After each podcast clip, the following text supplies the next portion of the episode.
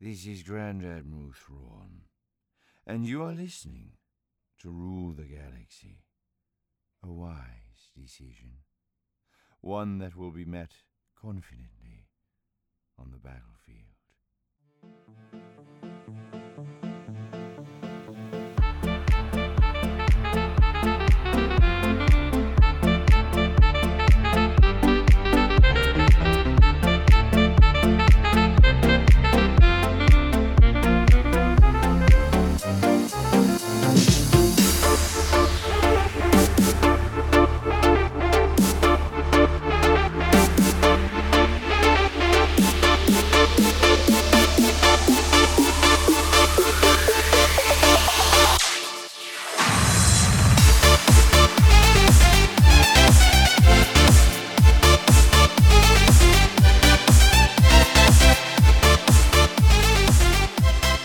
All right, Star Wars fans and Rule the Galaxy fans, we're back here. Another week of Rule the Galaxy podcast.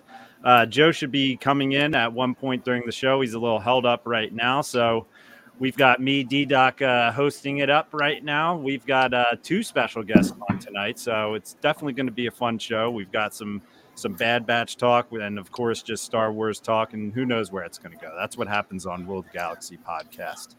Uh, we're going to whip it around the horn here. Uh, I'm going to go to Alfie first and say, what's going on to Alfie? How you doing? Hey, we're doing good. Uh, Zalia's here with me for a few minutes before bedtime. She wanted to say hi, and uh, just another crazy week at the Mulinaro. We've got sick kids, and Yeah, my sister has her head hurts. yeah, she's got a cold. And Headaches he are the worst. A sore throat. Sore throat. I had multiple kids in my house with the flu in the last week, and I didn't get it. And I'm always the one who gets sick. So, like, I think uh, we know the baby was okay. She did not get it. I, or she might have, and just was okay. But my two older ones got it. My wife wasn't feeling good, and I'm always the one who's sick. So somehow Well- I like powered through this one. Yeah, was- she's the only one so far. But Saturday she had. I'm, I'm not sick. You're not Only sick. my sister. She had a Mm, volleyball tournament and a basketball tournament. It was in two different cities. So Two different Oh, cities. wow. Yeah, my buddies are always like, I feel like you're sick all the time. I'm like, well, I have three children that Yeah, are just, just wait. constantly gathering germs for me. like, just wait till you have kids. Like, it, it, it's it's just constant sickness battles. Um, now on to uh, our next uh, co-host. This is a special day, Brent. Tell everybody what it is. I mean, Your- I mean, it's it's, your it's 11th special. birthday. It's a special day only because it doesn't exist uh, most of most of everyone's lifetime. Yet um, somehow, some way, this guy was born in 1980 on February 29th. So this is officially the 11th day that I celebrate my birth on the day that it happened. Um, so yeah, so it's my birthday. Um, and funnily enough, uh, I was not aware, but my wife has been conspiring behind my back. Uh, my dad lives in or uh, Ocala, Florida. Um, so they're going to send me there alone on spring break to go hang out with my dad. And when I'm there, my dad hates Disney, but he was like, you know what? I don't know what you're going to do at my place. Why don't you go to Galaxy's Edge and um, we'll send you to Galaxy's Edge. So I get a I get a trip to Disney World, uh, Hollywood Studios by myself yeah. um, sometime in the middle of March. So in the next couple weeks during my spring break, I get to fly down, hang out, and uh, ride Smuggler's Run 75 times. Um, and uh, And I mean, every single time, you should definitely take the uh, the pilot spot, hundred percent, every time. Exactly. Don't, don't let a kid I'm do a- it. I'm I'm a chewy uh, I'm a chewy guy. I want to punch it and jump into hyperspace. Oh, So. I'm. I'm actually I'm actually with him 100 percent on this. I like to punch it. yeah, so. Mhm. I ha- like I've done it once and I've punched it. I kind of want to sit on the gunner seats just to see what those are like. Um, but like since I'm there by myself, I can just go single rider and just keep recycling and having that. So I feel like I can write it like 75 Stick times. stick to what you know. Gunners are lame. Do, Yeah. do your thing. I, I rode the Chewy position last time and was pressing the buttons, and somehow What- our what- group got mixed up, and the pilots did not speak English. and they they were not pulling any, they were not steering the ship at all. and I'm pressing the buttons back there, and I'm just like I'm leaning forward, like you gotta pull them. You go left, you go right, and I was like using my hands to show them what to do. I'm like, this is the only time I'm gonna get to ride this today. I don't care. I'm telling these people what to do. I like whatever. So I feel like my pattern's gonna be Star Tours, uh, Smugglers Run, or Rise the Resistance, Smugglers Run, back to Star Tours, back to Rise the Resistance, back to Smugglers Run, and just do that all day because there's not really much else in the in uh, Hollywood studios that is like really drawing me. Tower of Terror. Hollywood. Yeah, I'm good on that. I'm good on that. Oh No, I don't man, need to dude. fall. I don't need to fall. The Twilight Zone, dude. That's the best. I love the Tower of Terror. Well, I, honestly, I think we should kind of rotate back to this Disney trip at one point during the show. But we're going to get to our special guests here tonight. Like I said, we have two. We have uh, Stephen Kent and Riley Blanton on with us tonight. Uh, these guys are running their own uh, podcast together right now. Podcast website, correct? I'll, I'll start with Stephen. What, What's going on with you guys? You guys have a lot going You know, on. Why we're just, you know, we're movers and shakers. We're innovators, and that's why we were like, let's start a podcast, bro. You know, the people, the people out there are clamoring for podcasts. That's right. Yep, another geek podcast. Yes. Yep, yep. Yeah. Not So. Riley, Riley, and I uh, have pioneered and put together geekystoics.com. Uh, it's a Substack newsletter that puts out puts out a blast like every week. Um, mostly free content focused on the philosophy of different major pop culture properties. So like Star Wars, Lord of the Rings, uh, and then you get kind of weird crap uh, in between, like The Mask of Zorro and Avatar: The Last Airbender. So uh, it's a podcast and uh, also now a YouTube channel that we're building from ground up. Love it, love it. And now, now, Stephen, you you've done the book um, "How the Force Can Fix the World," and Riley, you ran um, the uh, Star Wars Report uh, podcast, which obviously was super popular as well in the Star Wars community. So, uh, upon a back back when I was relevant. Yeah,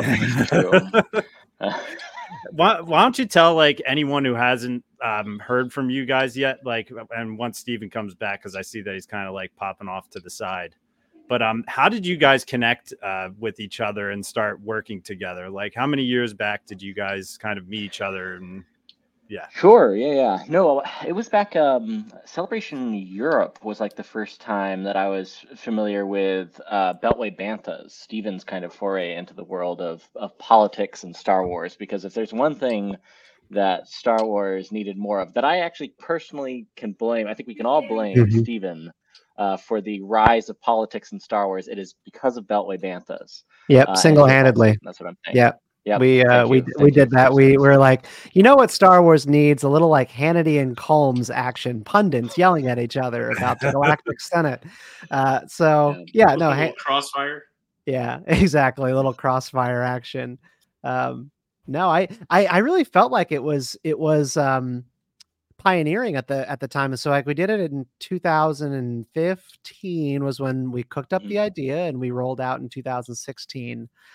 Beltway Banthas still when the Republican primary was still going on, so it it wasn't quite yet Hillary versus Trump. It was still in the primary season, so he still had to cook Ted Cruz, um, and we we wanted to do a show that took on politics and Star Wars directly because a lot of Star Wars podcasts will like veer into it and then they go like abort abort abort you know change all right guys that was that was too much change topics change topics and i was like all right what if we just had a show that like dug in and like this is what we do here um and uh did it for i don't know four and a half four and a half five years like on and off um with a Yeah. couple couple breaks in between You Well, had that's some the thing, pretty I think- high.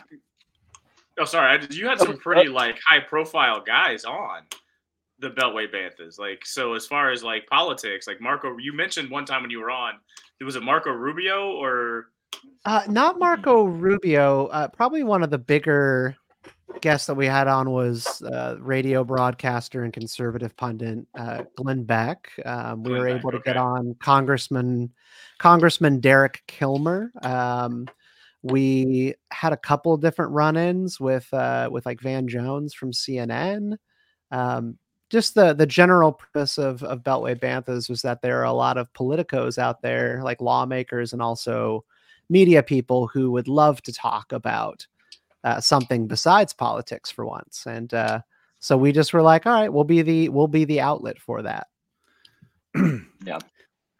Well, I think that's Yeah, one no- of the best parts about Star Wars is like you can kind of have anybody from any walk of life with any opinion of politics. And I feel like you can kind of all unite around Star Wars sometimes and it might not matter. You know what I mean? I mean, we have people from all different opin- different opinions on this podcast and we always seem to get along. Everyone always says the Star Wars community is always at each other's throats, fighting with each other and everything like that. But I don't know. Once you get together and start talking with people, things usually kind of work out, you know? yeah. Riley, Well, your Dave, give focus determines your Give- reality, does it not?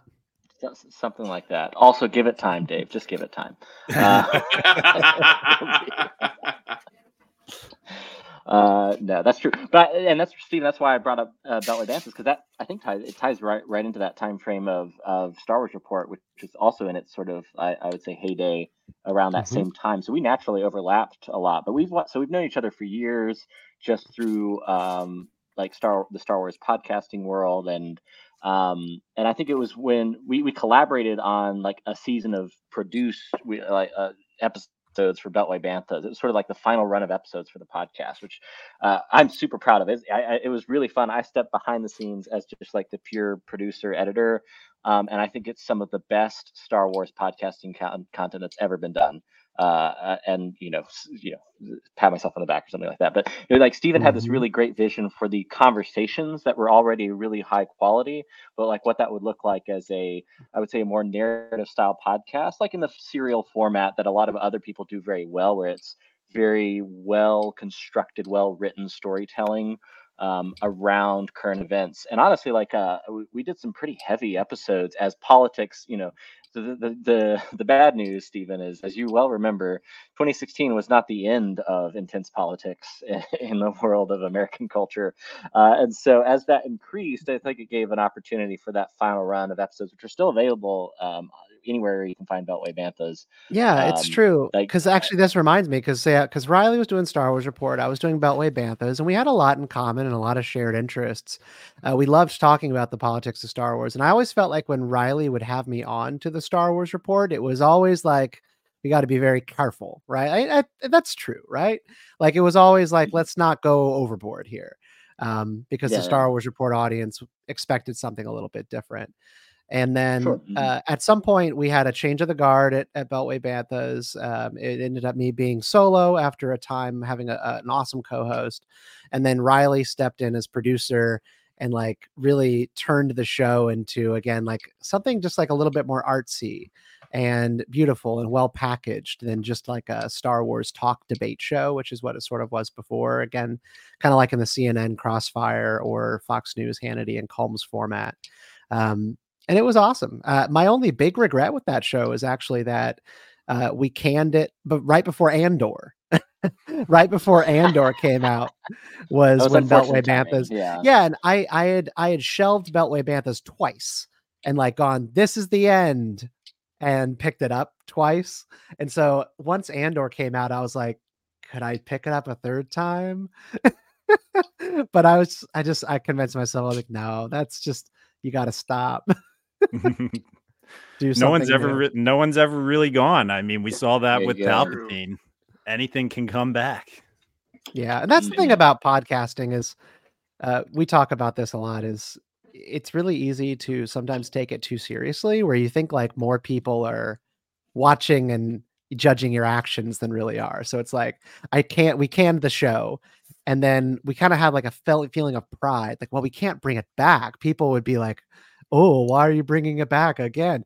In reality, there's like, you know. 10 engaged 10 engaged people who would who would care um you know the show did good on listeners but you know people are never like judging you as much as you are judging yourself um and that's uh like the thief of joy when it comes to podcasting That is true. And I have some comments here um, from Cody. Star Wars is the human condition personified, which means that in a divisive time, it can be divisive.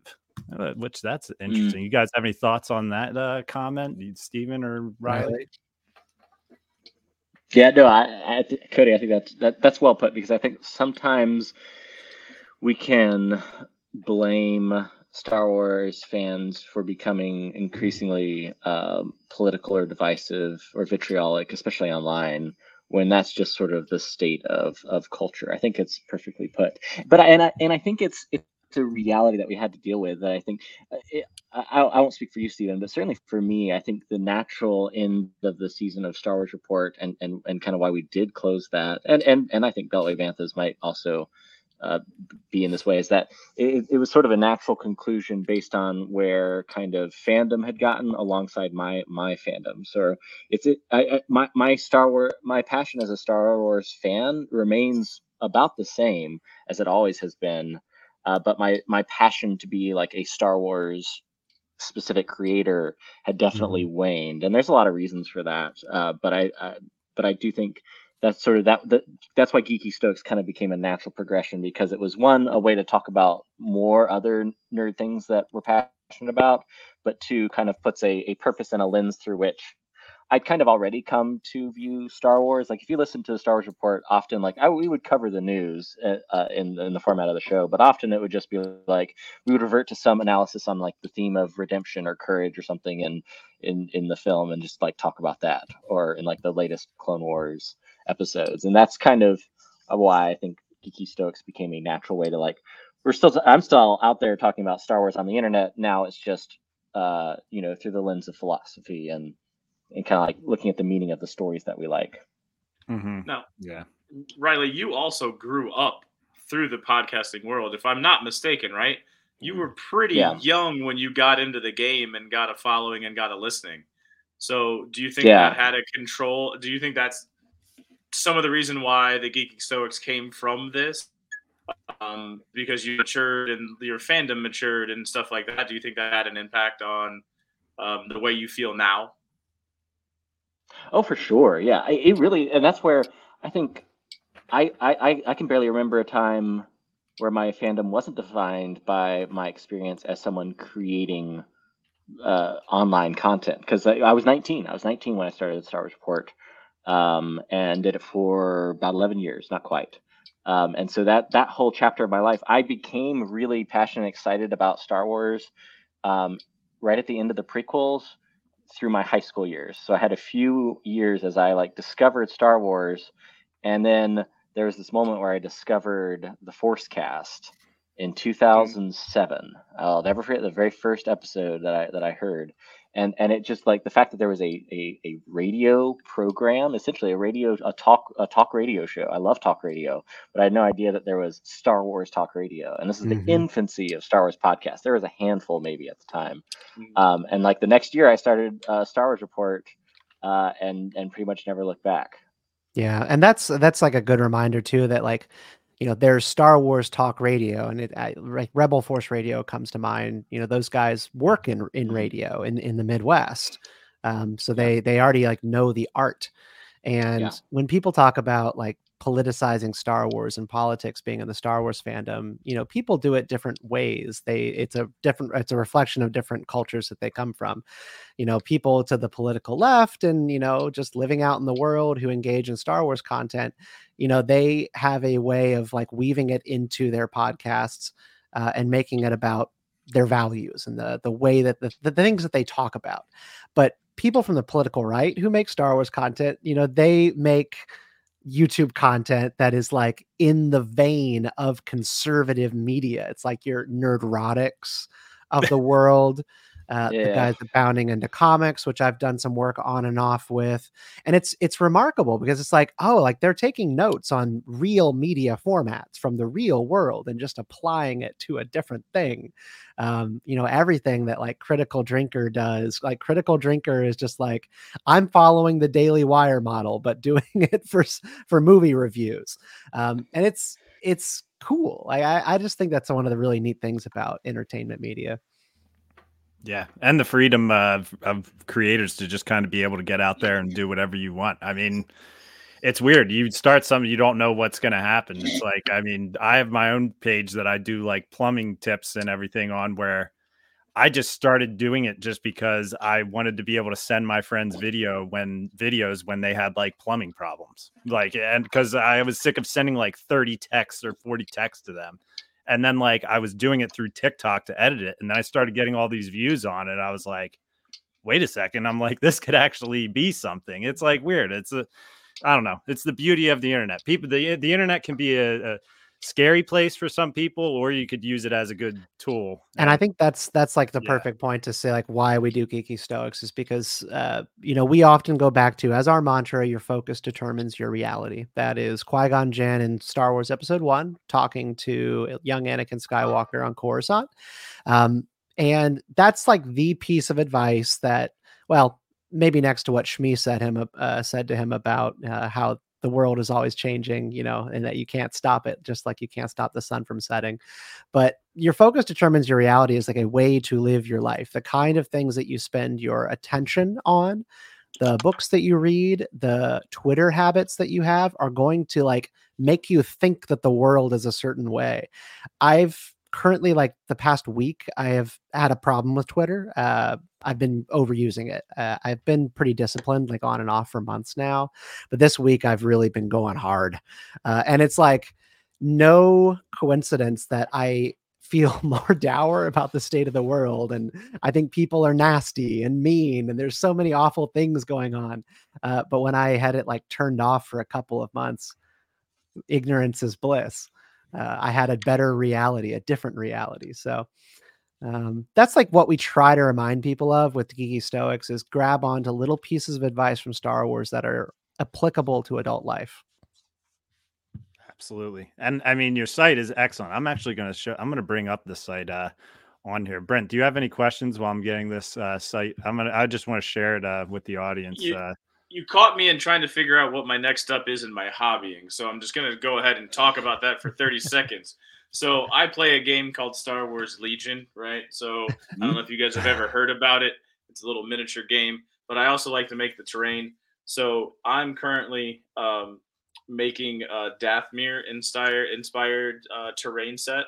So these are like the Dathomir with Oh, like the nice. necromancer pods. So I'm currently trying to figure out which one I was going to grab while he was asking me the question. Um, do you guys have anything um, outside of maybe the movies and the book? Like what what pulls your nerddom in? Well, and it could I be see Frodo on here. So that fires me up that I already see uh, Frodo and Lord You're of the fired Rings Fired up by here. Frodo. yeah. I mean, I, I, I, I didn't know this about Riley. I mean, so Riley, I thought was a Star Wars first goth. Uh, I thought, you know, Riley and I loved radio and Star Wars, and then it turns out when I got to know Riley a little better, Lord of the Mm. Rings was his first baby.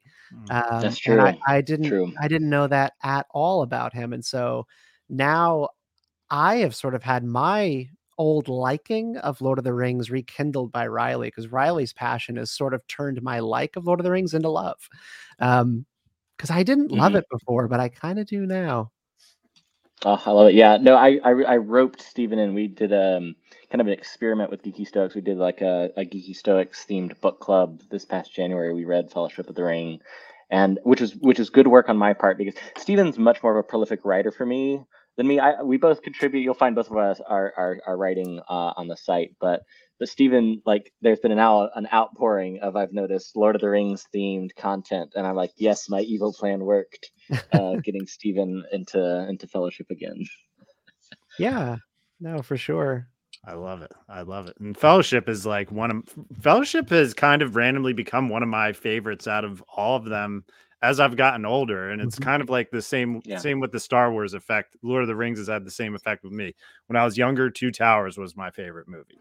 Yeah. And then as I've gotten older, I love the Fellowship because I just love seeing the beginning and everybody coming together and starting the journey Mhm. together and everybody's disagreeing, but they still do find a way to, you know, come up with a plan. And I, I don't know. Fellowship is a great movie. I, I, there was like a, there was like a meme I saw about this the other day, and it, it had to, it was like a scene from The Shire and the Fellowship of the Ring, and it was like me when I'm 12, like it was like falling asleep, right? And then it's me when I'm 42, uh, watching, you know, the Shire scenes, and you're just like, what a paradise.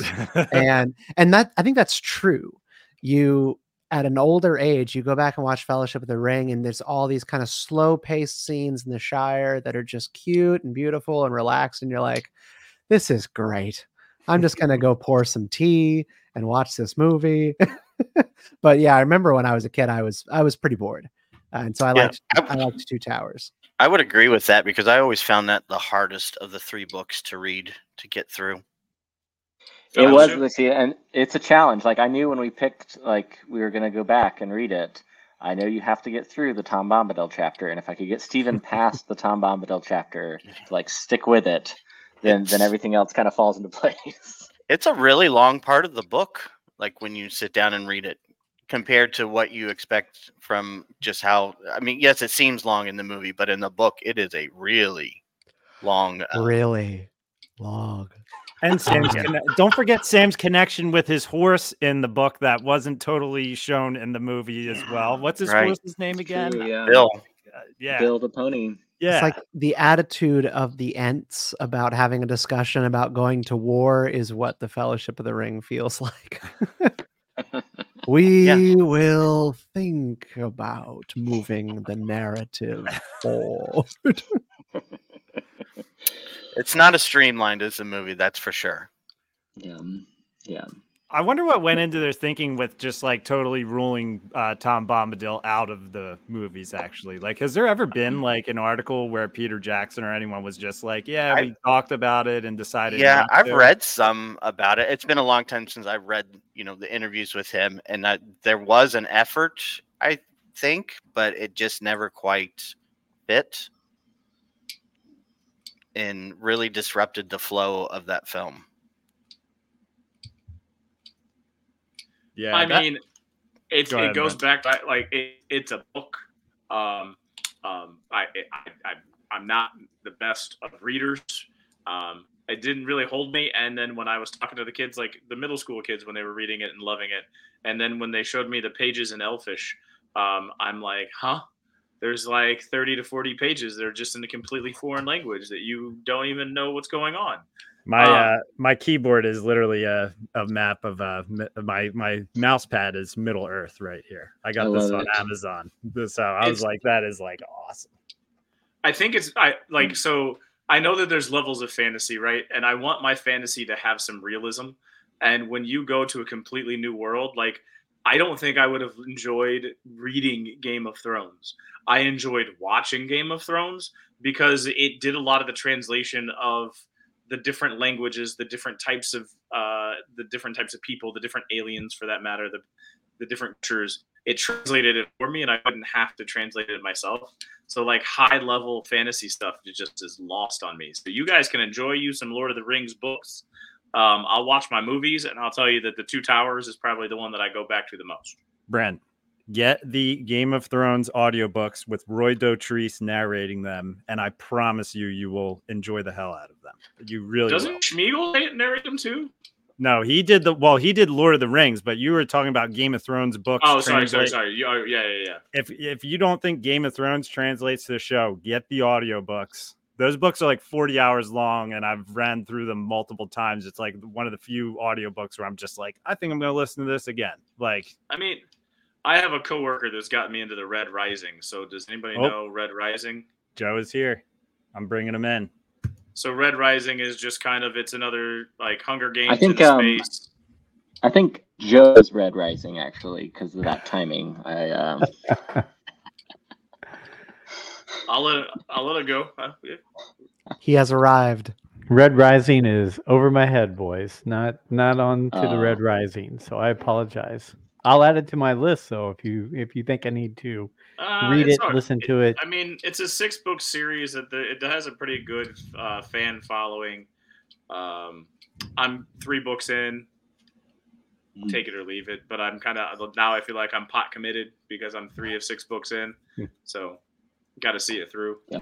And Joe, to catch you up, we've really uh, kind of just been talking about geeky stoics and kind of just hitting on a few topics uh, on what these guys are up to. We haven't hit on Bad Batch or That's anything awesome. else yet, and I'm That's handing. awesome. I've I'm, vir- I'm virtually handing again, the torch over to you.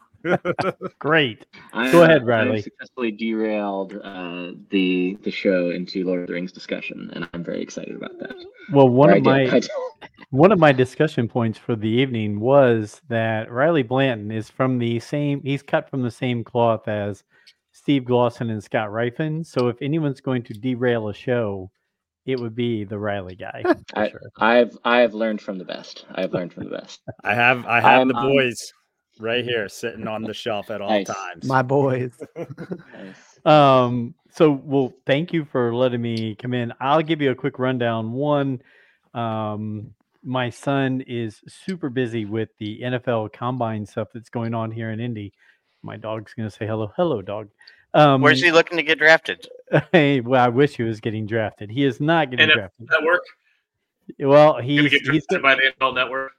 he's going to be on the NFL Network uh, this Saturday with Rich Eisen and Daniel Jeremiah. uh, Jeremiah for you football fans out there, and so today through Saturday is basically a job fair for Joey. He's meeting and greeting with all the NFL teams, all the networks, and um, he went to dinner with some people this evening. And he said, "Hey, can you watch our one and a half year old and our one month old?" To me and my wife which it wouldn't be good for either one of us to do on our own. So we said, yes, we'll do that. Unfortunately, as my son will listen to this podcast and discuss, he lives 45 minutes away. So that is where my dilemma came in uh, with with him doing that and us being good parents and grandparents, I guess. So it's weird to say those words. Um, so yeah, but I, I'm glad you guys have been doing all the fun stuff and the heavy lifting before I got here. I really appreciate uh, Stephen. Always great to see you, Riley. Just you, know, too, go, going back to the old Star Wars report days. It's like it's like listening to an old friend here when I see and hear you on the screen. Aw. So um, you guys have done some great things. I know you talked about Geeky stoics, so I won't go into that. Uh, but to derail for a moment before we jump into um, gosh, our good friend the Bad Batch and other things Star Wars related. I, I have been listening to the audiobook of Billy Dee Williams. That man, I'm halfway through. We're not to anything Star Wars yet. That man has lived quite the colorful life. I will tell you, if you haven't checked it out, I really need to.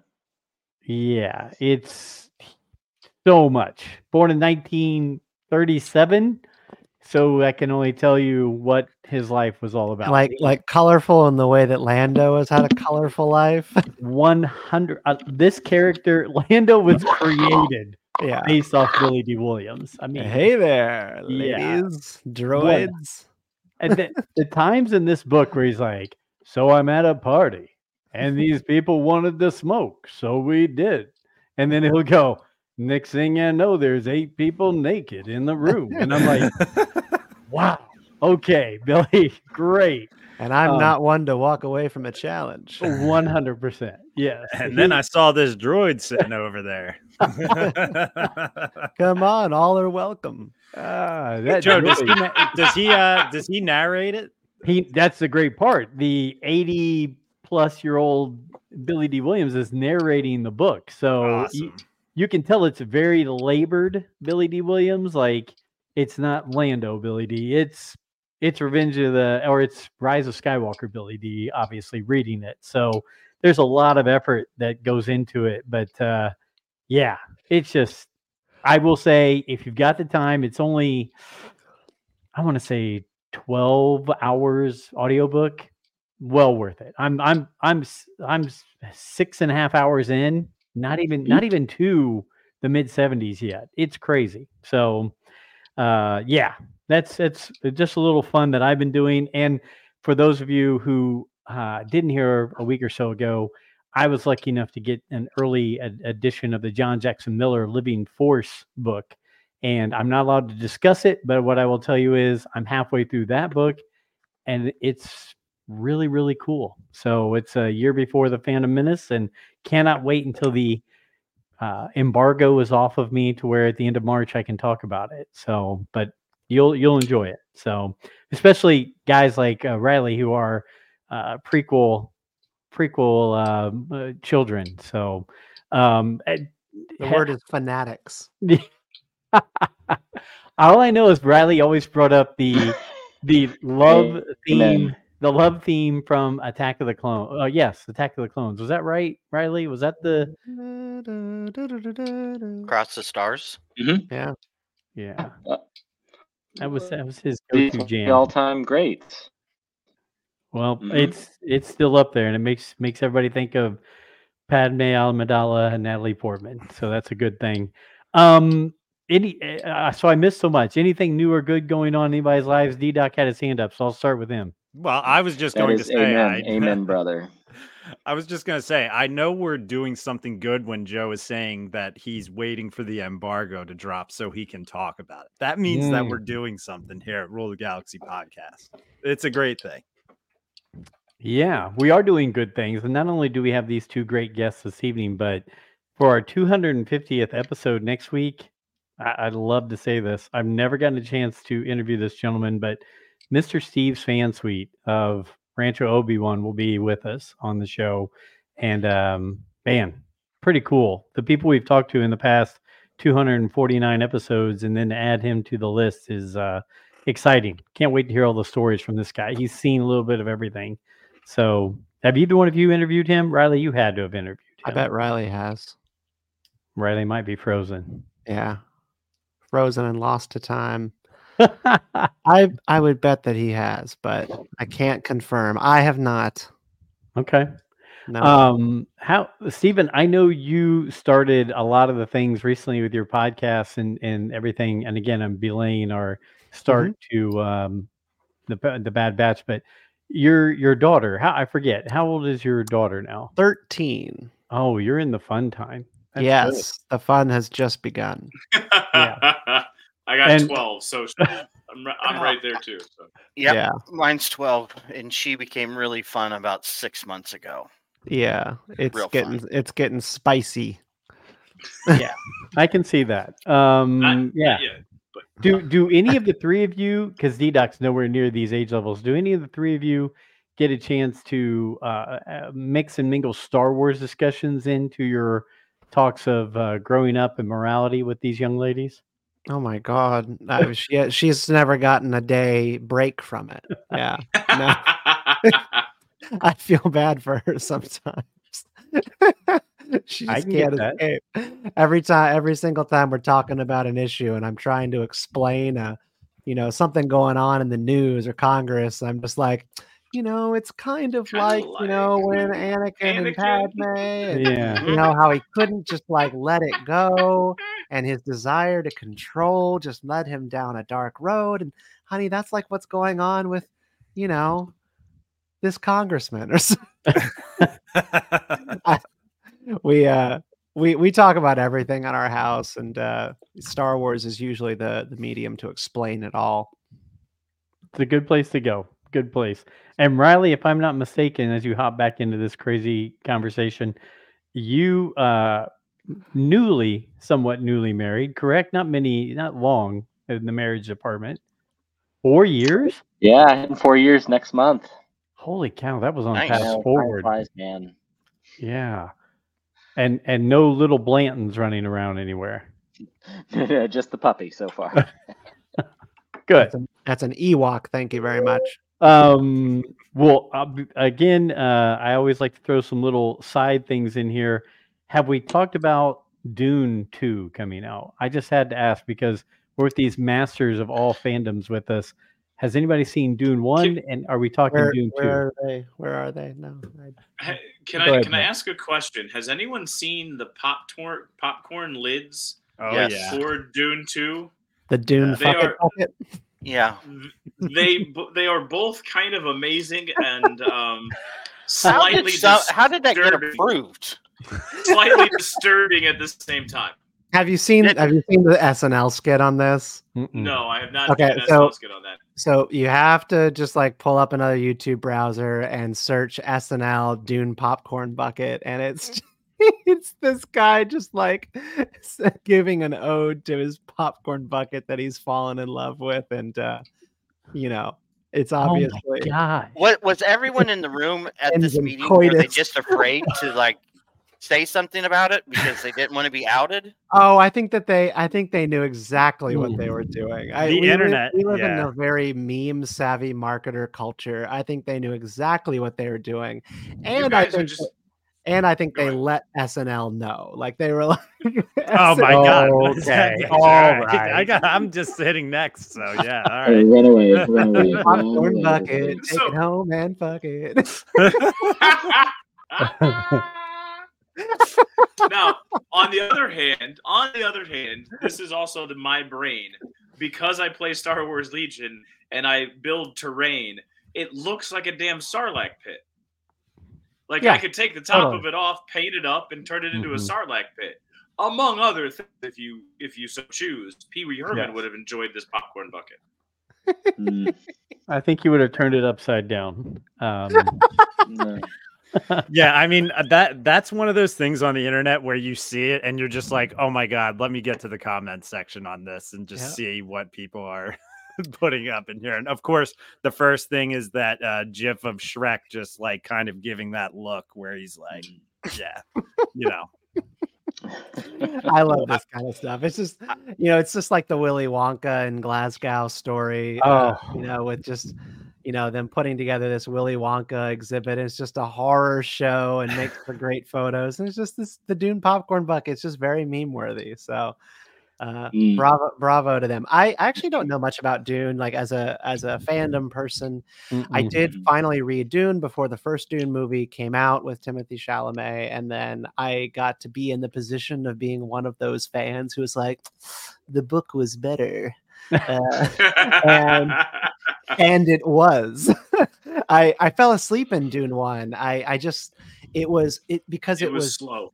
It was so slow Yeah. but also slow. the the pow- the pulsating soundscapes like the the soundtrack Yeah. so it was just like what I would like to sleep to is like the whom sounds.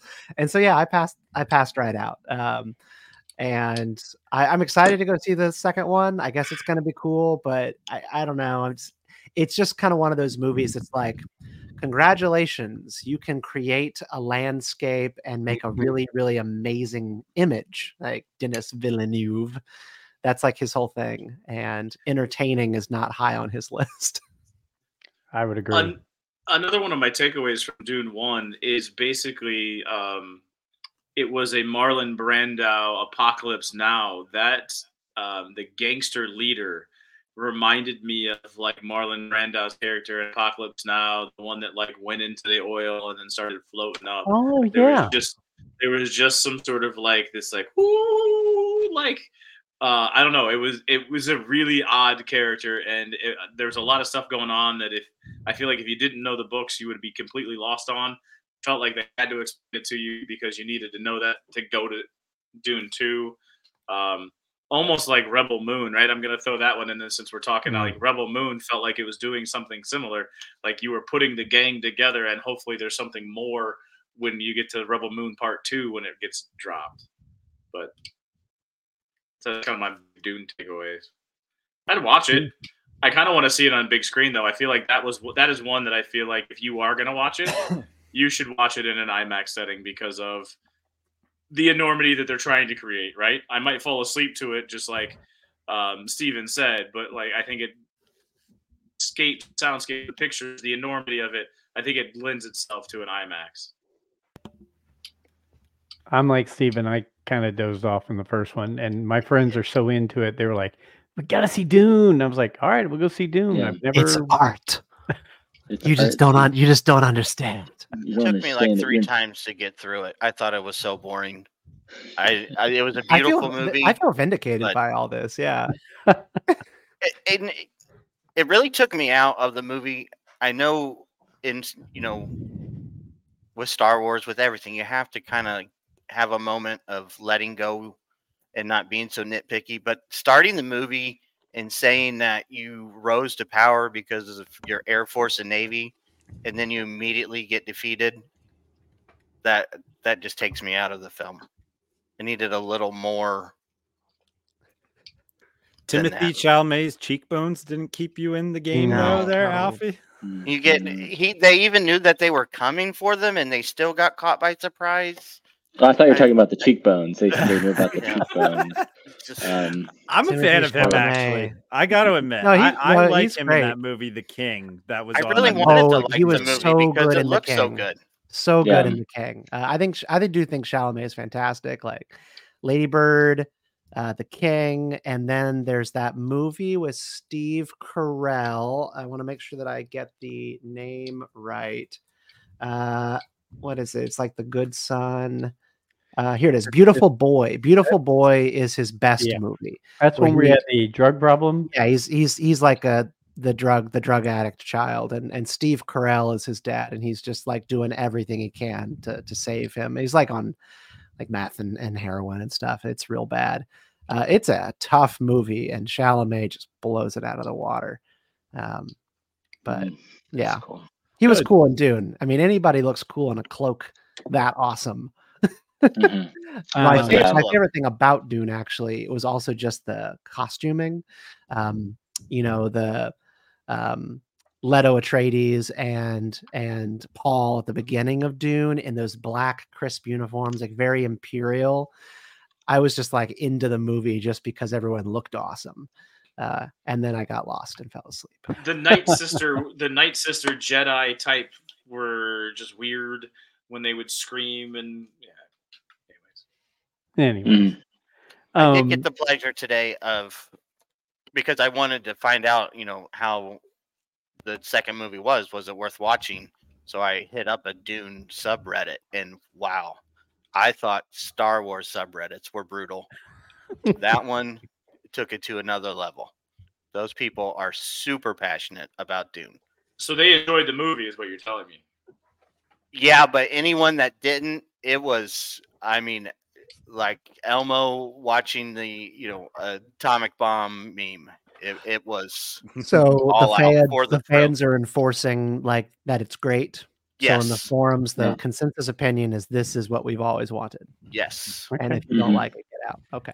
Got Joe it. didn't know Mhm. that question was going to take us down a wormhole. I didn't. I di- Wow. Whoa! Full circle. I'll see you guys Circle. all at Dune Celebration 2025.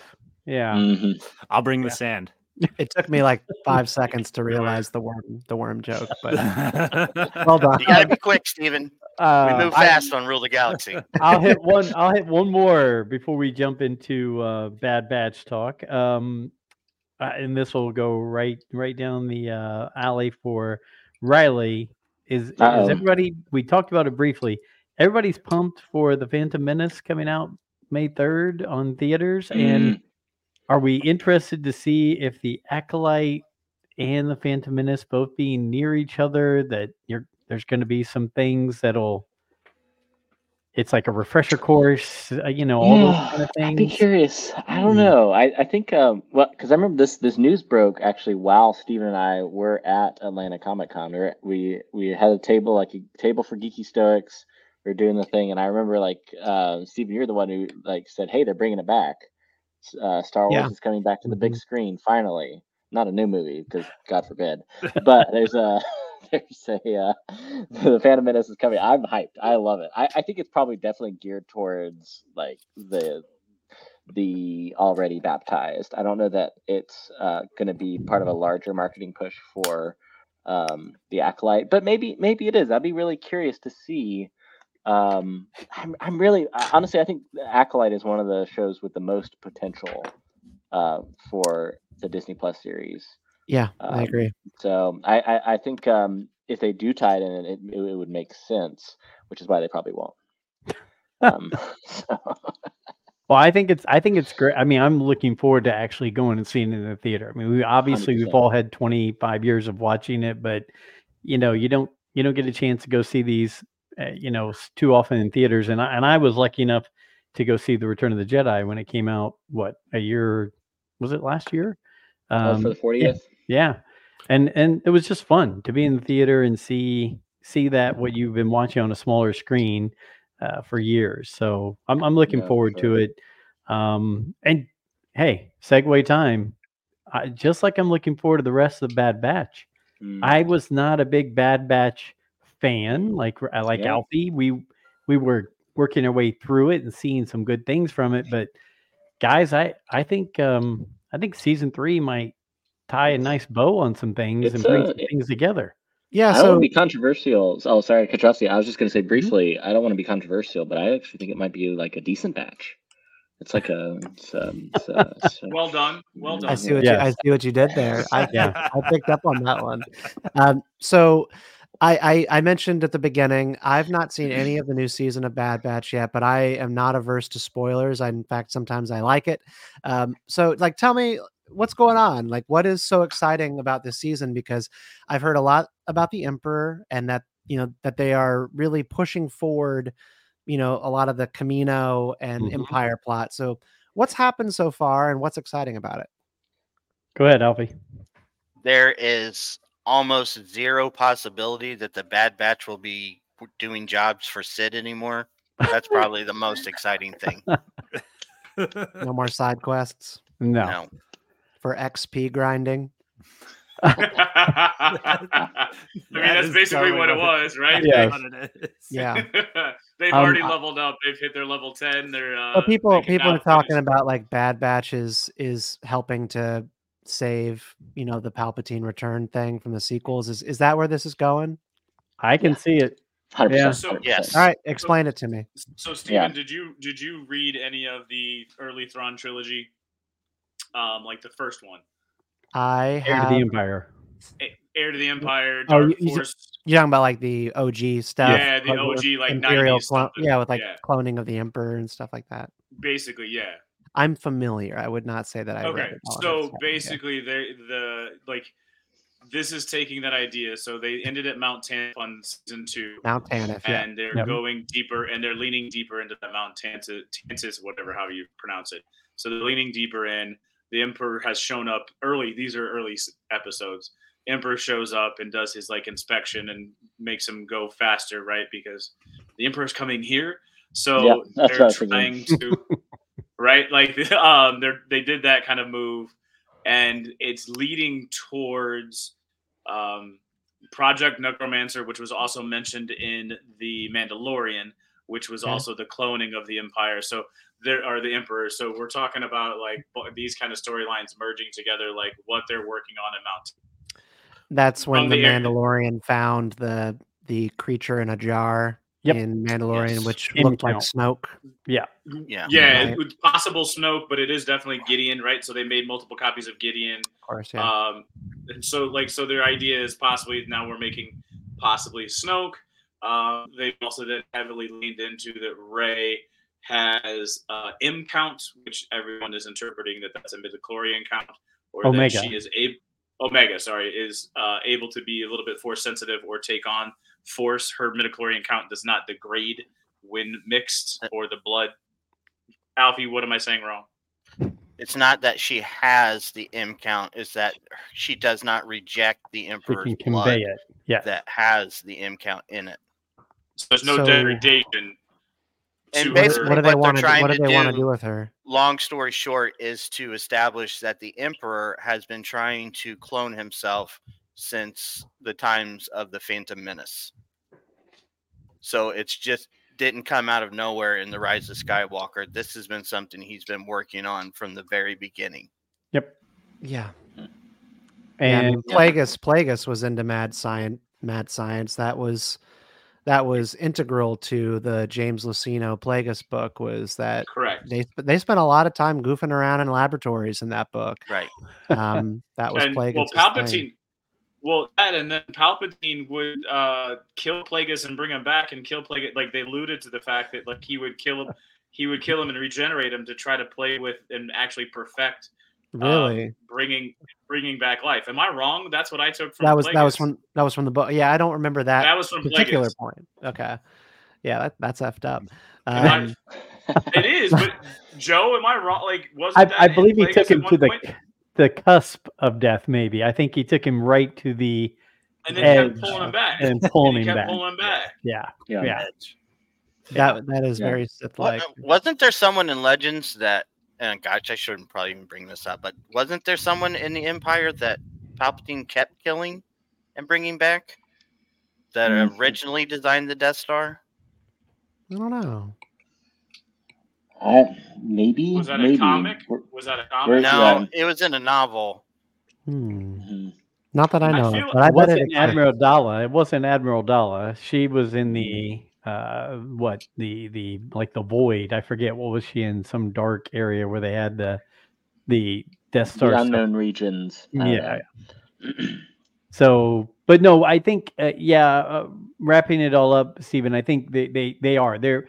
You know, I I have been noticing in the first four episodes there are things that leak link to the prequels. There are things that link to the sequels. There are things that link to the original trilogy mentioned, whether it's characters, whether it's creatures, whether it's M count being brought up or necromancer or whatever. So they, I, I see that they're using this season to say, okay, let, let's try to, while we can in this last season, bring it all together and, and put some things out there to where you, you have a hint of where these dots connect and things like that. So I, I think, I think they're doing very well with it. Um, the, the, the Dr. Hemlock character, I think is uh, fascinating. I think that's great. Um, you know, it, it, it came to what Alfie we talked about today, the creatures uh, from the Yes. From the Force Awakens. Um, How many did you kill? The Rathars. Rathars. Rathars. Yeah. Yeah, they have Rathars in this episode of of They of, of Bad Batch. So I mean, they, they are bringing a little bit of everything, and um, so yeah, it's it's. I think it's going in the right direction. It's it's a little darker, a little grittier, a little more real story. I think um, than than some of the other you know one off just Cid adventures. So I, I I feel like it's going in the right direction. But yeah, they've got a lot of uh, loose ends to tie up. That tends to be the good thing about when they declare that a show is going to be over is that the last season has to take things a little bit break breakneck. Uh, they don't have any episodes to waste. Yeah, um, so that's good. and that's what I'm really hoping Yeah. is that now that the Bad Batch is back at the end of this episode, that this run of good episodes doesn't end with their return. Because I, like I said last week, I think it's odd that the best episodes so far have been the ones that they're not in. Mhm. yeah. Yeah. I mean, I don't I don't particularly love the batch either. Like they're fine. They're fine. Hunter's cool. Hunter's fine. I, I think they're fine too, and I think that's part of my dislike for the show is Yeah. that, for the most part, what's the point of them being the Bad Batch? They could just be regular clones, and most of the story doesn't change. Don't you say that. I uh I what I like about the show is always just the fun factoids and the world building stuff. It's like what I took away from seasons 1 and 2 is oh cool, details about Camino, how the empire cleaned it up and how we phase out the clone troopers and bring in imperial clone troopers or stormtroopers. And that's like it's it's it's- and so for me that's a cool show. That's a worthwhile show, but Mhm. they've just never made me care about these these these characters.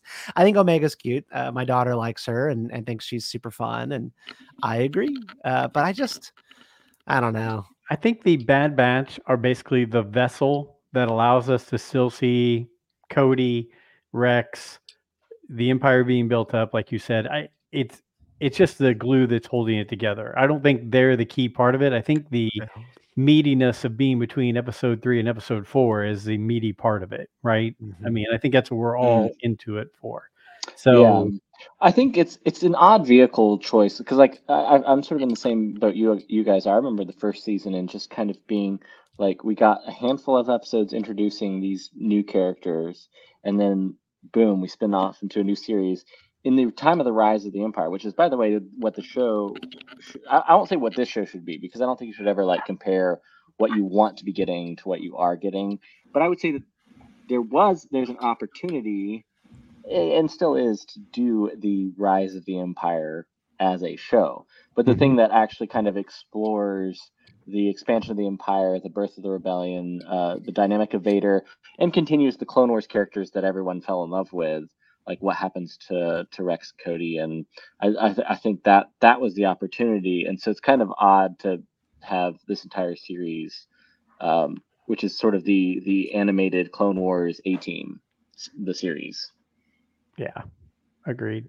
And I know Stephen, you got to go here in a few, so uh, we won't keep you. But but uh, Yeah. I think I, I will I will say that one of the things that stood out to me in this episode, and and you know I'm I'm I'm the old man of the crew here, so I was really into the Marvel comics in the late '70s, early '80s. This Imperial uh, commander or captain or whoever who was running this Lieutenant planet, Man. Lieutenant Man, uh, you'll see if you go back and look, he reminded me definitely of late 70s, early 80s Marvel Comics Imperial uh, people. I mean, he played it. He was, he's, you know, not all buttoned up. He's not the British pomp and circumstance. He's, you know, he's kind of got a little trashiness to him and he's running his own little empire. a little and- trashiness. yeah, he, it was very good. like General Zhao in the new Avatar: The Last Airbender. Yeah, a little Right. a little trashiness to him, and uh, Yeah. and Krennic too in Rogue One, a little trashiness to him. yeah, I mean, he's, he was- he's he's running his own shop, and uh, yeah, a Yep. little bit of an imperial hillbilly. We love it.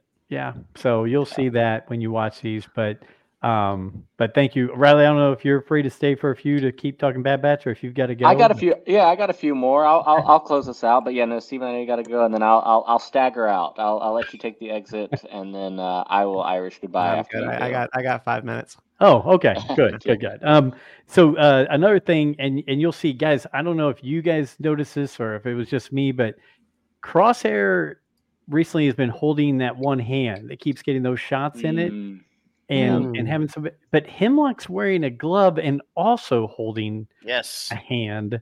And I'm wondering if he's maybe been doing some self testing, you know, a little trying out the M count. Alfie, in what do you got? things. Go What do you ahead. got? uh, Didn't he Mm. last season when Crosshairs tried to escape?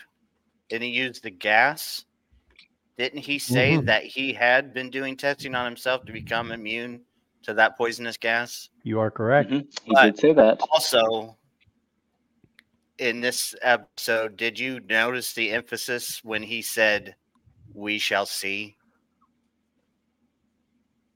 Yeah, No, and which, he which said scene? it. Uh, Hemlock, as he was exiting out of Lama Su's uh, cell, Oh, and the- yeah. the shadow fell on him. It was like just a little frame by frame recreation from The Force Awakens when Snoke says that. I am telling you right now, Mm. he is eventually going to be Snoke. Uh, That was a big What? Oh, Yeah. there's, uh, there's the hot take right there. See, this Oh, is the kind of hot He take that works in the cloning for. Your facility. Snoke He's head of theory this sucked. project. he, yeah, this theory Yeah. totally sucks, but it makes sense that he would be Yeah. he w- would use himself as the model for the force sensitive clone. And Alfie and I Amazing. were You're, talking, you're talking about, Yeah. Crosshair, No, no, no. No, hemlock. Hem, Hemlock. Okay. Yeah, the the evil scientist, bro. I like the theory. I'm endorsing it personally. I'm I- behind this theory. You know, he's he's got some Kaminoans still around him who Mhm. all they did was clone. He's trying to push this envelope to make the emperor happy, and I think, yeah, Alfie called it out, and I, s- I started thinking, you know, I can see Yeah. this. I can Very see Yeah. this. interesting. yeah, and for the love of God, just call it midichlorian count. Don't you cowards? Come on. But you got to make the count connection, right? So I'm with you, but I feel like you almost have to keep it as an M count to for the people on their on ramps, right? So not Mm. everybody has caught the Phantom Menace, so they watched Mandalorian. So when they said M count, so they're making the connection to Mandalorian. So Oh, that's right. They did say M count in Mhm. Mandalorian too, didn't right, they? so they yeah. they brought the M count in in Mandalorian. So to keep language, I guess, is Yeah, we abbreviate things in modern day, bro. Come on, on. we co- we collab with each other. We don't collaborate. We collab.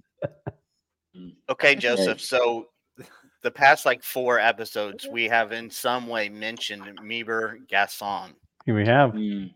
Did you catch the Easter egg for him this episode? No, you are kidding. I didn't it. see Do it, not- but I saw someone. Okay, it- post Do it. not get Yes. my hopes up. Riley's Do not allow me to dream, Alfie. One of the animals, well, actually, the herd of animals, the Void Striders Yep. that were let go, were from his episode, A Sunny Day in the Void. That's what he rode in that Mhm. episode. Yeah, that Oh. the pièce de reso- resistance of um, all of Clone Wars. That is a sunny day in the void. I think of it as a sunny day in the void of my life. It brought back hope. uh, Mhm. when I watched that episode. Colonel Did you guys catch the on porg noise? I did I not. heard somebody. I heard somebody mention Alfie, it on how- another. Can I ask Alfie? I have a question for you. What? How many? How many times have you watched this episode? Twice. Because I'm impressed. This is a you, you are at a like the top ten Easter eggs you missed in the Bad Batch Screen Rant uh, article, but like just off the top of your head. I don't know how you do this. I'm very impressed. Welcome to Thank the Book of Alfie. That's where he gets his name, the Book of Alfie. Mhm. Yeah. I just, I, yeah. I just watch with subtitles and then start googling what I see. But yes, I Mm. did hear the porg. It's very uh, Orgish. easy. Yeah, easy to pick up. Which Okay. would uh, maybe there's off-world porgs. There's off-world Jawas, so maybe porgs True. exist somewhere else.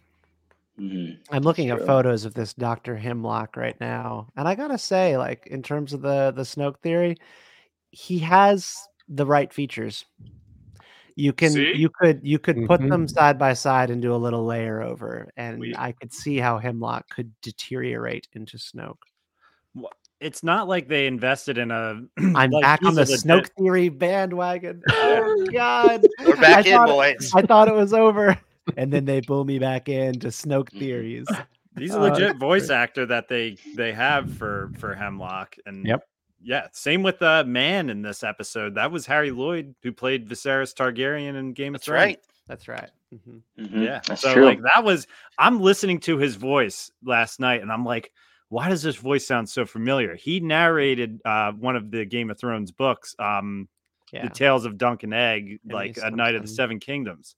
So like when I was hearing his voice last time, I'm like, who is this? I need to get on IMDb after this episode because I would get distracted if I did it while I'm watching. But Yeah. they're pulling some names for Bad Batch, and the animation is top tier It like is. that's one thing that can't be missed on this show is the animation they've taken that clone wars animation and upped it by like 10 notches it's very good in my opinion i really like the animation Well, guys, I have to slide out. Mhm. It's been real, Riley. See ya. your Yep, geeky, uh, fellow geeky stoic. Um, thanks for having us on, guys. It was good to see you. Sorry for Yeah, my absolutely. tardiness. And um, Yes. over on geekystoics.com, we have our newest piece up about the West Wing and its crossover Mm. with Avatar: The Last Airbender. Just a little moral message for everyone to enjoy. Uh, and we've got some new pieces up about Zorro and Star Wars Episode Two. So, um, thanks again. We'll see you soon. yeah. Bye. See you, Steven. See you, Steven. Was it the Um, big? Is it the Big Wheel of Cheese Day? Is that you guys? Is that what it has? Airbender and has in common with the West Wing, the Big Wheel of Something Cheese. like that. Yeah, I think that's exactly actually the main takeaway from that piece. Hundred percent. Yep, definitely. um, It's such a weird episode, but I love just bringing that up, like the Big Wheel of Mm. Cheese. did you know?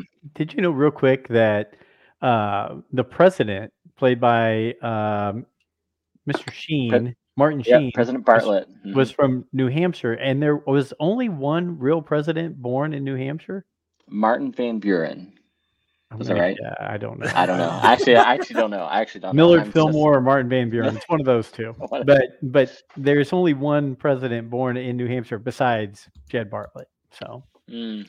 yeah. I, I, that, that you learn something. This this is the level of knowledge that this is why the people come to rule the That's right. galaxy. That's why people right. show up. They bang down the doors to come and hear what we're talking about. And it seems to me we've covered Lord of the Rings, Dune, uh, West Wing. Uh, I mean, we're we're kind of all over the place here. But um, yeah, so we should finish with Star Trek. That's what. Oh no, I can't do That- that one. um, Hyperspace Heroes. Uh, I'm, th- I'm thinking that's Brown Leader said the Dad Batch. Mm. Um, you know, my son sent me a text today, and he was just like, "That one's a little tough." He said that one got me a little teary eyed. You know, that most recent one? Yeah, sure did. I was Yeah. a little, a little, just, uh, got a little, little hot in the face. You know, just a little on the cheek. Just had a little, Yeah. just had to take a breath there at the end. It was, it was a beautiful reunion, and I love the, I love the like kind of uh, cliffhanger, like where it, it cut fade to black. You don't really know. It's like Mhm. Crosshair is kind of like responsible for a lot of crap. yeah Not a bad stuff. Right? Yeah, I felt saying. good that I I felt good that I was watching an end scene of Bad Batch, and when it cut to credits, I was like, "Damn it!" I was like, "I want to see what happens here." So that's a good thing. Yeah, for sure. I mean, Schizo Cody, I know, also dropped a comment. Like, it is, it's a very episodic show, but in a good way. It's, I Mhm. love, like, it- down to the cliffhanger this week. I, I, I think it it has me uh, on the edge of my seat. And I, I kind of like, I, I didn't jump right in on Bad Batch this season, but then I like, I, I, I- I caught up with it this past week. But a lot of that reason was I just the discourse, like it, it really seemed to capture the fandom's imagination in a way that the first two seasons have not. So I think that's a good sign. Well, I think Alfie has mentioned for two full seasons, we need more bad battery, right? Like when they came in in that first episode and they were sliding Yes. down the hill on stuff and they were shooting things this way and setting each other up for different shots and different plans. And it was just really cool, all of them working together. We haven't had enough of that in two seasons. And I know we're missing tech right now, but those three still, and now Omega could work well together. And then if you have Rex or Cody or Echo show up, you've you've you've got a group that can actually come in and do some really cool things that have been missing. And at the same time, the story depth, like I said, has has really increased, I think, in this this season. So maybe maybe all that'll come together. But Yeah, for sure. Go uh, ahead, I, uh, fingers, Oh. fingers crossed. okay, go Alf. Two things. One, uh, where do you think all what were all the animals for? Oh, I assumed it was for more testing. Okay, so that's kind of what I thought too. Do you think the cargo freighter that they stole will be the key to getting back to Mount Tantiss? Oh, 100%. Yeah. But I, although I wonder what draws them back because your incentive now after the reunion is get the heck out I- of there. I, mean- get if I had to guess, I would say Omega goes alone. Well, because she Uh, was the one who brought it up, and she wanted to go free the clones to go back. after she freed all the Oh, I see. Yeah. No, I, I guess so. That is you have the the remaining brothers. Although I don't know there's got to be there's got to be some more there's got to be some more pizzazz there because if they if there was maybe it's um Lama Say am I saying that Mhm. right um maybe maybe Ah. it's rescuing her because you, you kind of want that personal connection instead of sort of a generic oh go save the clones um maybe like if Rex got captured or something like that that's that would really up the ante and I, I could see something like that happening Yeah, that I could them see back to- them debating about going, and they say no, and she goes off on her own. So then they rally the troops to go, which will lead a big battle at Mount Tantiss, which would give the Emperor the reason to move everything to Exegol. Hmm. Are you saying Yeah. like a clone trooper versus stormtrooper battle, Alfie? Please, Yeah. for the love Yeah, of God, let's let's have that. Oh Yeah. my god, dude, that would be then- awesome. I'm getting and then- fired up now. Actually, I, I bring this up all the time, and I, I know it's never going to happen, but how upsetting is it that you cannot go buy one of those stormtroopers with the sweet ass goggles and the poncho today? Oh, the cloak. Yeah, those would If- be. They'd be flying off the shelves. I do not understand that. I, and it got me to thinking we still never got the clone trooper in the winter gear from last season. Hmm. True. That was like two years ago. You know, one of the I think greatest advantages I've ever had in my life is the fact that I never jumped in on the three and three quarter collecting. I became a Lego guy, and I've never felt so gratified by the fact that I'm a Lego guy because man, the Lego is killing it. I'm like I, I They literally- pop them I'm out, dude. I'm surprised. Yeah, they pop them out quick. I'm traveling for work right now. This is how much of a nerd I am. Wait for it. I um I'm traveling for work right now, and I literally brought with me just you know for stress relief. Oh My- man. And this these series like this is the um their um kind of desk display series. Um, they have this one. They have a trash compactor. They have a few, but it's like iconic scenes, and they are Yeah. perfect. I, I, it makes me so happy. Uh, not that I'm gloating over the fact of that you poor Hasbro guys uh, have nothing ever, but um, I just don't understand why they refuse to market when it would be, you know, the timing is right when it's hot. mhm. If you had those shelf those toys on the shelf on Friday, they would be gone. You would sell them. Alfie, when they come out three years later, they end up at Ollie's because Yeah. nobody cares. Yeah. This is where I argue with you. I know you would get them, and I know that there would be collectors that would get them, but would it be worth the production and then the amount to go into the production? Are they really selling as much as we think that they would? There are people that will buy them. I'm not saying that there's not, but if the cost benefit analysis is it worth it? We can have this argument, but my argument is not that. My argument is why don't you have them available when people are interested? Yeah. Yeah. Yeah, Mhm. and that's what Lego's done with their stuff is like that uh, diorama that Riley was showing. They've tapped into us wanting to display. Like I have all the helmets. I I might Mhm. be able to. T- I have all the helmets sitting on the wall over there. Like I Mhm. love that helmet series. Like Yeah. the Lego Star Wars has been tapped into kind of what the fans want, and then like I'm just like, "Oh, I'm done buying Legos for a little bit, and then new stuff comes out, and I'm just like, uh, I, I got a couple Yeah. Amazon gift cards here, you know, whatever. Yeah. I'll just put some more shelves up around here. Yeah. I'm like 75% Lego, or maybe I'd, I'd say I'm like, at this point, I'd say I'm like 65% Lego, 35 Hasbro. Thanks to these guys. Oh, yeah. These guys Yeah. Because there's into nothing on the shelves. But your your Hasbro is also all Ollie's discount Hasbro. So it's not this stuff over here. This is the original when I when when you guys first uh, dosed me up. You know, when Joe first uh, met me on a corner and uh, told me, "Hey, check First out one's these Black free." Series figures." That's right. First taste is free, brother. Then you you start paying. Um, yeah, well, I'm I'm glad. I feel like we're all in in you know speaking in unison here that those first four episodes have been pretty good of of Bad Yeah. Batch, and and I I I do hope. I mean, there's 15 episodes, right? So we're we're a quarter of the way in. We haven't seen uh we haven't seen Cad Bane, uh Saj Ventress, Fennec Shand. We haven't seen Chopper, Hera, Darth Vader.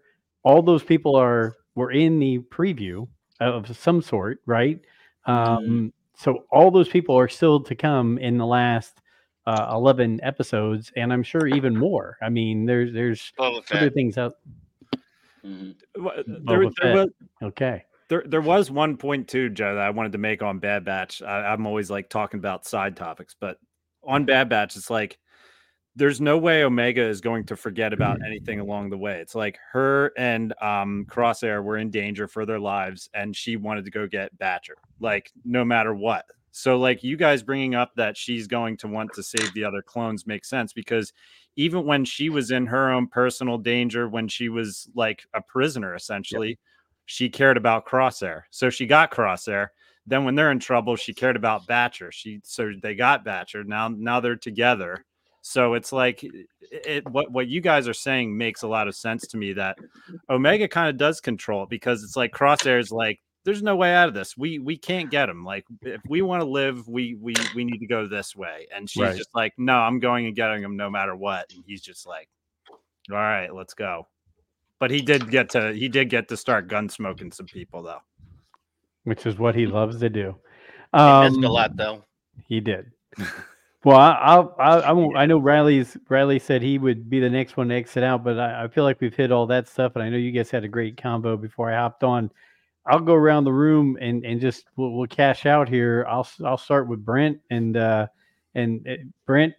Besides working on your Star Wars Legion, there any anything you want to close up shop with tonight? No, I just made two, three other little like two other little dioramas that I'm gonna put the Yeah. necromancer eggs on. Mm, Gotta- it was actually gotta- it's actually while we were talking, right? It was. Uh, Oh yeah. So uh so I it's basically so just so you know, uh Riley, it's basically aluminum foil, put some hot glue and then put hot glue onto some cardboard. Um and I'm gonna wrap them and then paint them to make them look like the trees. But yeah, so On I have That's a total I have a total of four of them that I've put together. Are you Uh, kind of and- modeling it off of um, the uh, the Jedi Fallen Order game? So so here's more of what's going on behind you. Nice, nice. So I like they're the foam are like the mountains like the Jedi Fallen Order, and then the trees that I'm just making right now are more like the Clone Wars, uh, where you see Mm. Mother Talzin and all the uh, Death witches. So there's it's kind of a mix of both of them. So you're gonna have some mountain ranges where you're coming down, um, and then you come down Yep. in the middle, I have a couple other little places that I'm gonna paint green for the uh, neon green, and I have a couple like lava flow ideas for the green rivers that they have for the Night Sisters. That's awesome.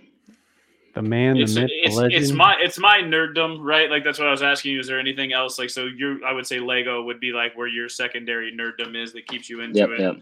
Um, making new For stuff sure. is kind of what.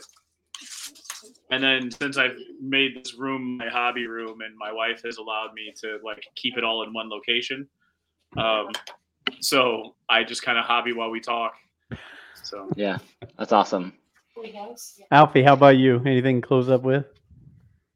Yeah, I hope the momentum keeps up on this show. And um, Brent was talking about his game. I'll talk about mine. Uh, we are hitting a major update of Boss episode Nass. one material for Galaxy of Heroes.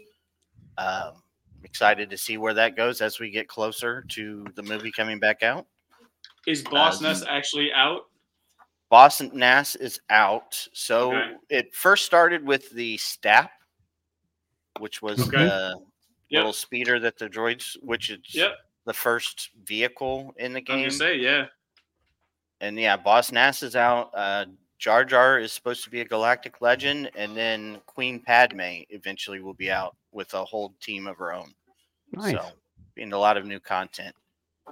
Uh, anybody that plays, look for me. I'm Rule the Galaxy SW, and uh, Change your name. yeah, part of Kenobi's Bold Ones. Okay. Good, good. Make me re-download that game. It's awesome. there is so they not to entice you, D Doc, but they did come out with light speed bundles for ten bucks. You get like a dozen characters fully maxed. Oh man, Yeah, it's it's worth it. I put a lot of time in on that game a while ago. um, I'm, I'm glad you guys all have these side side hobbies. This is great. Riley, um, where where, where are we staying tonight? What where are we out of town at? This is the beautiful Comfort Inn in Montgomery, Alabama, Hmm. right, right outside of Maxwell Air Force Base. Nothing but the best for your government rate Hey, hotels.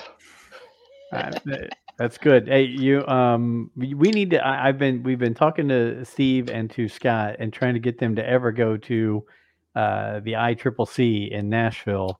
I know, I know. You guys all need to, and now Stephen, you guys all need to jump in together on a bandwagon and, and go check that out. I think you guys will really like we're, it. We're this this close. I, I'm this close to convincing him. I, the um the trouble is this year. It's I think it's um trying to remember. Is it is it this October. April or is it- October. oh It's because they moved it. this Yeah. Yeah. Yeah, yeah. but See, that was the time. So, yeah, I'm I'm literally I'm de- deploying beginning of Ah. October, so I will miss. I will not be uh, in these United States, sadly, because I've been wanting to go to that show, man. Uh, other than like going back to Celebration because I've missed the last few, like that's top of my list. Just because I love Nashville and I always hear great things about the show. Well, we, you you guys would love it. You know, be safe out there when you do get deployed and all that kind of stuff. So, um, look, I, I I mentioned it when I hopped on. You know, um, Rebel Force Radio, Steve Glosson, you, Scott Rifen, you guys are the reason why my son and I started this show. So I, you know, it seems very weird because you're my son's age, but um, uh, if that, you might even be younger than him. Um, but uh, but I mean, just you know, going back to when you and I had one conversation off by ourselves on a show, uh, you know, just always love what you've done. You, you've always been a great person in the community, and uh, you know, I can't thank you enough for taking the time a few a few different times to come and be a part of what we do at Rule the Galaxy because, you know, it just it brings back great memories of all those years when I was running errands, driving, cutting the grass, whatever, and I'd be listening to Riley and and uh, Bethany and all their stories, and then you know, so thank you again. And and is there anything you want to promote or anything like that with with Geeky Stoics or anything you're coming up? with? Yeah.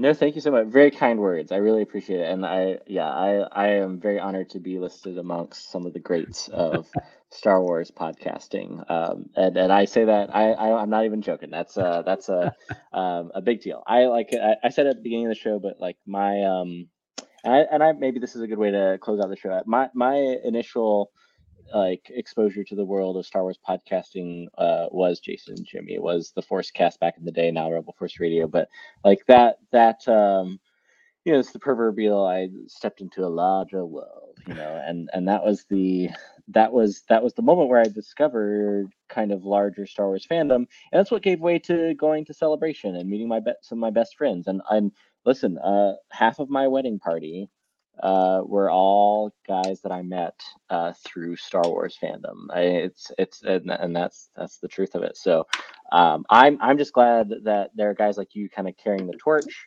Uh, I will anytime you invite me, and sometimes when you don't, I will 100% go and crash Rule the Galaxy. Always enjoy talking to you guys, so uh, I appreciate you. Yeah, it's um, it's weird, but in a good a good weird, stepping outside my comfort zone of just kind of talking about Star Wars news of the week. I did it for 10 years, Yep. but the step into like talking about some of the deeper philosophy behind these stories has been awesome. So I will I will part ways by saying geekystoics.com um, and I'll do a specific plug. Uh, our YouTube channel a few weeks ago, I posted a video. Uh, took me about two weeks to shoot and edit. It was a blast. I went out to a swamp in the middle of rural Alabama and I shot, and it's called "Do or Do Not Explain," and it is my thesis, my essay essentially on why that quote matters and it and, and also it's sort of like a shots fired at people who make fun of that quote because you you've, you've been around Star Wars fan and you're like of course you can try technically like um, but I won't I won't I won't do the whole bit I won't explain it but I will say uh, that is available on our YouTube channel uh, it is do or do not uh, there is no try explained uh, and I think uh, I think people listening would get a kick out of it I'm, I'm looking forward to it. I'm going to go check it out Shot- myself. shot on location in Dagobah You um, um i'll i'll end up i'll end up with this uh doc uh i'll let you close up with some things but thank you again for running while i was running late and uh appreciate the times you've stepped in and, and been a great host and i know you sit there and say oh i'm nervous. I don't want to do this. Doc you do a great job. So plus you make great videos that everybody my wife watches your videos on instagram and youtube and i go do you watch any of my stuff? No but doc's funny. He's got some cool stuff. I'm like okay thanks. It's the Uh, pre-show jitters. That's all. anything Yeah. you want to close up with Yeah, I mean, uh, number one, I'm fired up that Riley is traveling with Legos. That like really, it really like pumps me up and it uh, solidifies the hobby that I have here because people still buy me. I just turned 33 this month, and people still buy me Legos for my birthday because. To me, I encourage anyone to do Legos because it's a good way to relax your mind, throw on some music or a movie, build some Legos. Uh, amen one final thought on the topic of episode one uh, to show that I have my Star Wars fandom blinders on. I'm talking to my buddy who has a son, newly, like not newly born son. He's about to be two. And we're talking about going and seeing Phantom Menace together. And I'm like, all right, like I'll bring David and you can bring Ben and stuff. And we're talking about it. And then he was like, uh, he named his son Ben, of course. Oh, and he's like, you know what? He's like, Ben's probably too young to go see it. I'm like, yeah, yeah, he's two years old, actually. Like, what are we talking about right now? it's like you just want to bring your kids into this world. It's the funniest thing. So, yeah. It is. It is. And I'm getting to do that with my grandson. We were having lightsaber battles last weekend, uh, and he thinks it's the coolest thing. And he's going to be over again tomorrow night, and I'm going to be bringing those out. We're going to be chasing each other around the house doing that. So, and uh, another quick fun plug uh, Alfie and Brent will be at Indiana Comic Con March, towards the end of March, at the same weekend. Yeah, same weekend I'll be visiting D Doc out near Philadelphia, and then um, hanging with him before we go see the Italian national soccer team. So, go ahead, Brent. I was just going to say you missed the beginning. I'm not going to be able to make it to the Comic Con. Okay, well, What? I might hand the pass off to Joey then. How's that? We'll do that. Perfect. Okay, but Riley, thank you again. D Doc, Brent, Alfie, thank you for always being the rock that keeps this show going. And, and I really appreciate it to our, our listeners, our followers, everybody. Thank you so much. Check us out on YouTube, check us out on our podcast. And until next week, episode 250 with Steve Sansweet, may the force be with you.